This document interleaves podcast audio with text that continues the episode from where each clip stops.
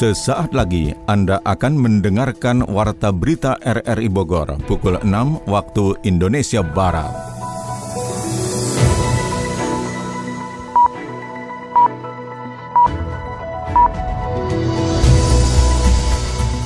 Selamat pagi, salam jumpa. Kita hadir kembali dalam Warta Berita edisi hari ini, Senin 11 Januari 2021. Informasi ini juga turut disiarkan melalui audio streaming lewat RRI Play dan juga disiarkan Radio Tegar Beriman Kabupaten Bogor.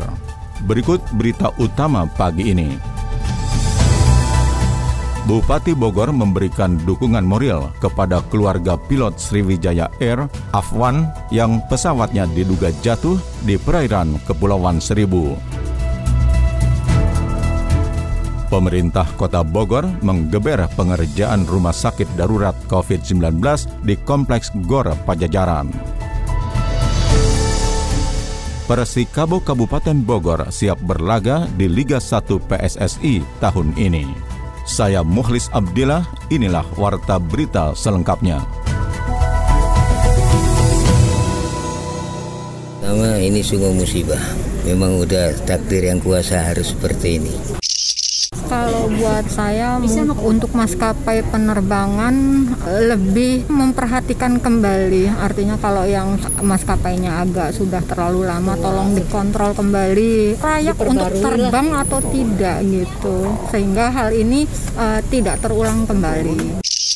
Semua itu kan takdir Allah ya. Masalah kecelakaan ini kita juga tidak ada yang tahu. Semuanya itu takdir Allah. Cuman kalau bisa diperbaiki lagi pesawat-pesawatnya gitu loh. Jangan sampai akan ada apuan-apuan yang lain. Sebenarnya kalau masalah maskapai itu ya sebenarnya kalau udah takdir mau yang masih baru pun mau selamat tetap bisa kejadian. Tapi memang kebanyakan pesawat itu kan udah nggak layak, mungkin udah nggak layak atau maintenance-nya kurang baik itu juga bisa mempengaruhi ketika dia bawa untuk terbang gitu. Saudara, itulah beragam komentar masyarakat atas jatuhnya pesawat Sriwijaya Air. Jatuhnya pesawat Sriwijaya Air SJ182 itu juga mengundang perhatian Presiden Jokowi. Melalui akun Instagram pribadinya @jokowi kemarin, dirinya terus memantau perkembangan pencarian penumpang dan badan pesawat rute Jakarta Pontianak yang hilang kontak sesaat setelah hari Sabtu meninggalkan Bandara Soekarno-Hatta. Dirinya berdoa untuk seluruh penumpang dan awak pesawat, juga segenap keluarga.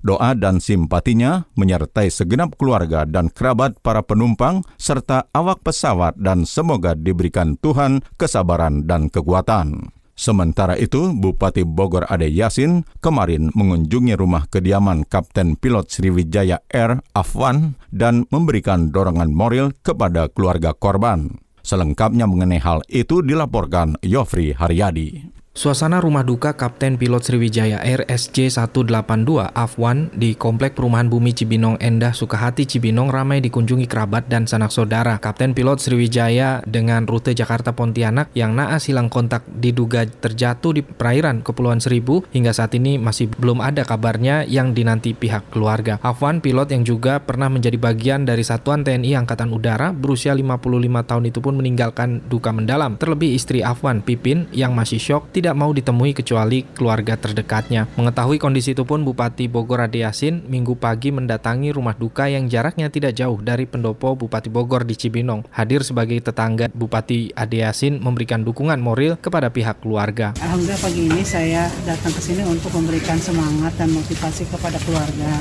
Karena sampai hari ini kan belum jelas bagaimana nasib dari suami dan ibu sini. Jadi saya memberikan semangat, memberikan kita supaya ibu tambah apa pun nanti uh, temukan kita berharap ya beliau sudah diketemukan dalam kondisi baik. Ini kita berharap ada mujizat dari Allah.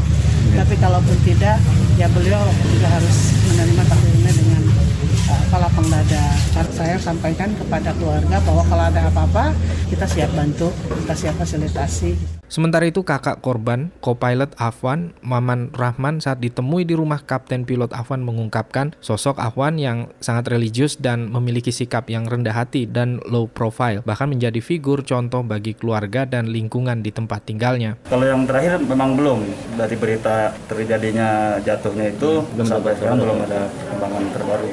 Dan sekarang ada saya yang lagi di bandara, tadi pagi dijemput dari bandara sana untuk update di sana gitu. Dari setelah kejadian memang udah ada beritanya, cuman untuk terbarunya memang belum ada. Nah tadi pagi adik saya yang bungsu meluncur di bandara di sana untuk untuk menunggu informasi terbarunya. Kalau dari sosoknya sih, insya Allah adik saya itu orang yang soleh. Afwan memiliki tiga orang putri yang kini masih menanti kabar dari tim pencarian pesawat hilang di perairan utara Pulau Jawa. Duka cita mendalam tidak hanya dialami oleh keluarga co-pilot pesawat Sriwijaya Air yang juga warga Cibinong Kabupaten Bogor, melainkan seluruh penumpang dan awak kapal yang turut serta bersamanya. Seputar jatuhnya pesawat Sriwijaya Air tersebut akan kami angkat dalam perbincangan dinamika Bogor mulai pukul 8 hingga pukul 9 pagi ini. Beralih ke informasi lainnya, masyarakat di Jawa dan Bali termasuk di Bogor dan sekitarnya mulai mengikuti instruksi pembatasan sosial dalam penanganan COVID-19. Catatan selengkapnya disampaikan Sony Agung Saputra. Masyarakat di Jawa Bali termasuk Bogor dan sekitarnya mulai mengikuti instruksi pembatasan sosial untuk penanganan COVID-19.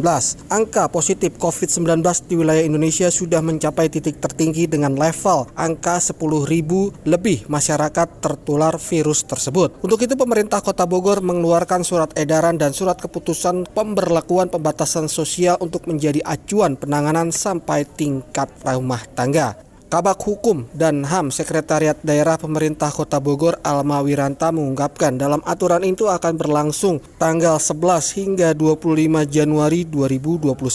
Sejumlah aturan membedakan dengan pembatasan sosial pada periode sebelumnya seperti adanya aturan untuk menambahkan program 3M menjadi 5M. Selama ini masyarakat mengenal 3M, meliputi mencuci tangan, menjaga jarak, dan memakai masker. Namun dalam lanjutan pembatasan sosial sejawa Bali, pihaknya menambahkan menjadi 5M dengan menambahkan program membatasi mobilitas dan interaksi kemudian menghindari kerumunan yang selama ini kan 3M, masker, cuci tangan, jaga jarak. Kemudian ditambahin satu jadi 4M, menghindari kerumun. Nah ditambah satu untuk membatasi mobilitas dan interaksi. Itu artinya kalau ada pergerakan yang contoh kemarin kegiatan demo, itu yang kemarin kan kalau berkerumun sudah ada aturannya. Tapi untuk mobilitas ini kan hanya merujuk kepada sekedar anjuran biasa aja kemarin. Ini sekarang sudah dituangkan dalam prokes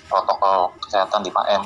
Menurutnya dalam aturan itu juga secara teknis memberikan acuan untuk adanya work from home WFH hingga 75% di semua perkantoran dan aturan makan di tempat untuk restoran 25%. Sanksi tegas juga akan berlangsung kepada individu atau kelompok masyarakat bahkan pihak swasta yang melanggar aturan dalam masa pembatasan sosial se-Jawa Bali.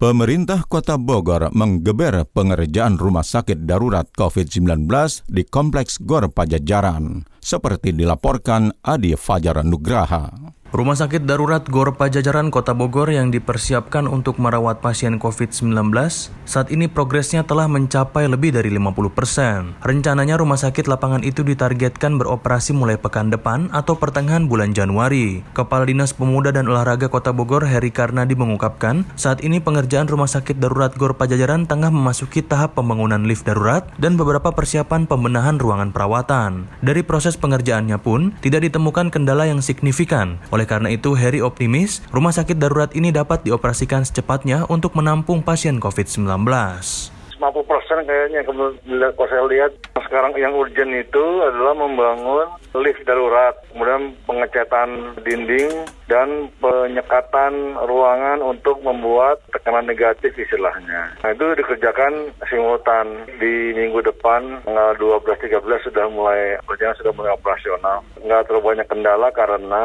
pengerjaannya kan di dalam ruangan, nggak terkendala cuaca maksud saya. Yang di luar itu hanya pengerjaan untuk lift aja.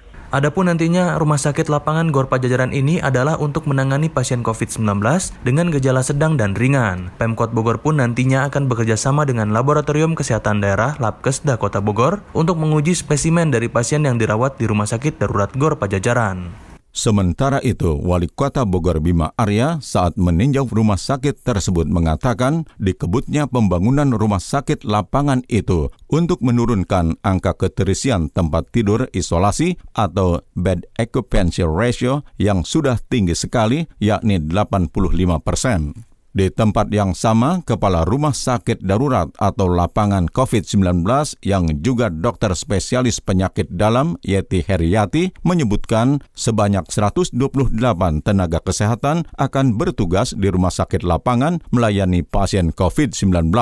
Menurutnya, di lantai satu rumah sakit akan difungsikan sebagai layanan UGD, lantai dua untuk perawatan pasien perempuan, sedangkan untuk perawatan pasien laki-laki di lantai tiga. Untuk pemeriksaan laboratorium dan PCR swabnya, kita tambah Yeti bekerja sama dengan RSUD Kota Bogor. Ketua Majelis Ulama Indonesia MUI Kabupaten Bogor, Kiai Haji Mukri Aji, menjamin vaksin COVID-19 yang akan diberikan kepada kurang lebih 1,2 juta warga Kabupaten Bogor halal digunakan sesuai dengan syariat Islam. Ini sebagai bagian dari ikhtiar untuk terlepas dari wabah virus yang mematikan itu. Mengutip hadis dan dalil, Profesor Mukri Aji menegaskan apabila ada keraguan di dalam hati, maka hukum fikih yang akan dikenakan pada vaksin itu pun akan menjadi subhat dan tujuan utama dari pemberian vaksin tersebut untuk melepaskan warga dari pandemi COVID-19 akan sia-sia. Iya, karena terlibat semua sudah dari berbagai elemen bidang eh, keulamaan, kelas pimpinan masalah pusat, kemudian komisi fatwa dan juga bidang dokteran gitu kan. Hmm. Sudah juga diperiksa gitu kan dan Kemenkes jelas gitu kan. Itu kan profesinya. Al yakin la yuzal bisa keyakinan itu tidak didelete, tidak boleh dihapus dengan keraguan. Jangan lebih banyak ragu. Yang hmm. halal aja kalau kita ragu jadi tidak jadi. Darurat dapat vaksin juga belum semuanya. Misalnya ad-daruratu tubihul mahzurat. Ad-daruratu tubihul mahzurat. Sementara itu, sebagian vaksin yang akan dipergunakan di Kabupaten Bogor diperuntukkan kepada tenaga kesehatan dan petugas pelayanan publik. Ketua MUI Kabupaten Bogor itu berharap masyarakat untuk tetap menjalankan protokol kesehatan seperti yang disampaikan melalui imbauan MUI termasuk para kader ulama lewat khotbah Jumat di berbagai masjid di wilayah itu. Assalamualaikum warahmatullahi wabarakatuh. Saya Kolonel Armet Teguh Cahyadi, Komandan Kodim 0606 Kota Bogor bersama RRI Radio Tanggap Bencana COVID-19 agar mengikuti anjuran pemerintah, yaitu rajin mencuci tangan, menjaga pola hidup sehat, konsumsi makanan yang sehat, hindari keramaian atau jaga jarak, hindari berkunjung ke wilayah lain atau pulang kampung, berolahraga untuk menjaga kesehatan. Mari kita berdoa kepada Tuhan Yang Maha Esa agar kita dapat menanggulangi COVID-19 ini sehingga kita dapat beraktivitas seperti sedia kala. Terima kasih. Wassalamualaikum warahmatullahi wabarakatuh. Anda tengah mendengarkan Warta Berita dari RRI Bogor. Pemerintah Kota Bogor mengajukan program pemulihan ekonomi nasional PEN senilai 494 miliar kepada Kementerian Keuangan. Selengkapnya mengenai hal itu dilaporkan Sony Agung Saputra. APBD Kota Bogor tahun 2021 siap terrealisasi dengan adanya pembenahan dan pemulihan masyarakat yang terdampak COVID-19.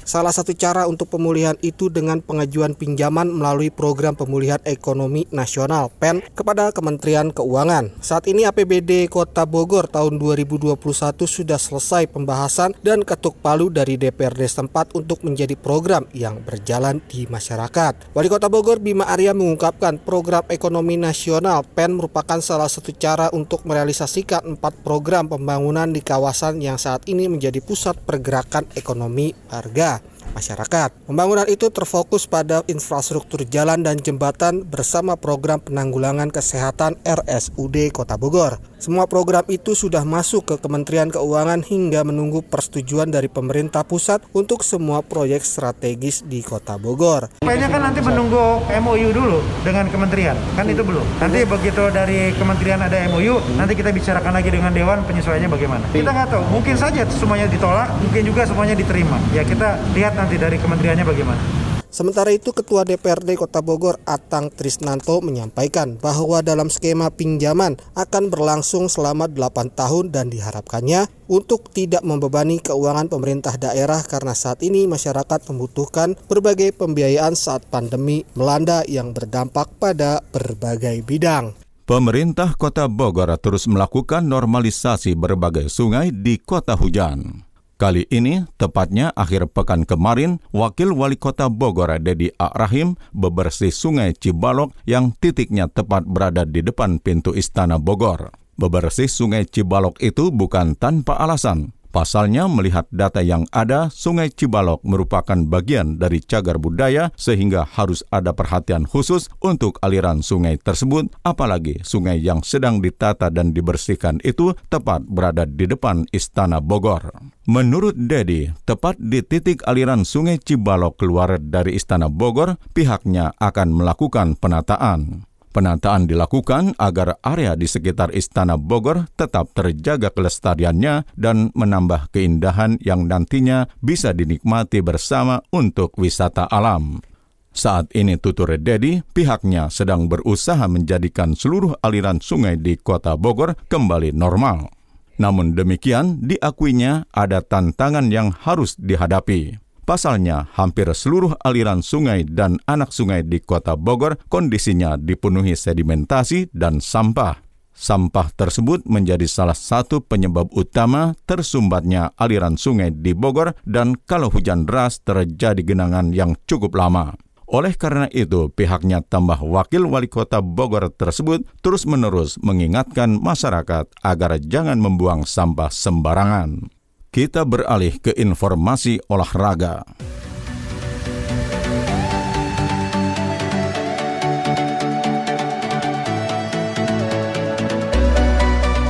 Persikabo Kabupaten Bogor siap berlaga di Liga 1 PSSI tahun ini. Catatan olahraga tersebut selengkapnya disampaikan Sony Agung Saputra.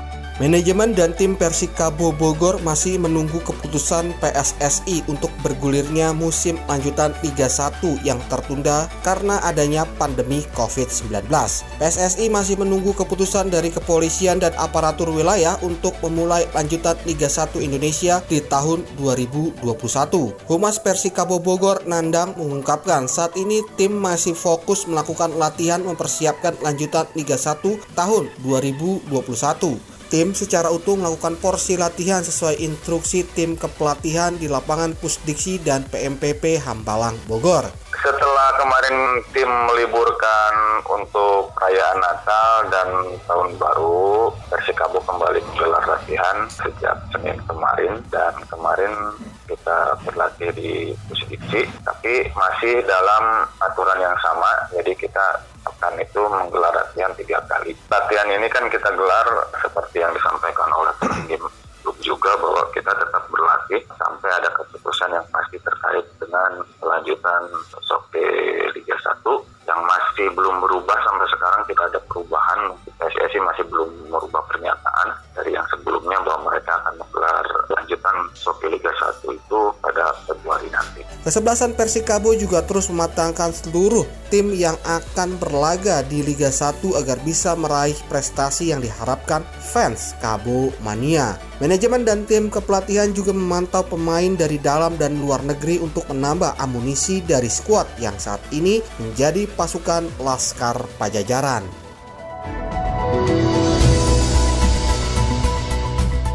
Saudara, informasi olahraga tadi sekaligus mengakhiri rangkaian informasi pagi ini. Namun sebelum kembali, kami sampaikan tiga berita utama. Bupati Bogor memberikan dukungan moral kepada keluarga Kapten Pilot Sriwijaya Air, Afwan, yang pesawatnya diduga jatuh di perairan Kepulauan Seribu. Pemerintah Kota Bogor menggeber pengerjaan rumah sakit darurat COVID-19 di Kompleks Gor Pajajaran. Persikabo Kabupaten Bogor siap berlaga di Liga 1 PSSI tahun ini. Mewakili kerabat kerja yang bertugas hari ini, saya Muhlis Abdillah bersama teknik mentase Mahdinur mengucapkan terima kasih atas kebersamaan Anda. Selamat pagi.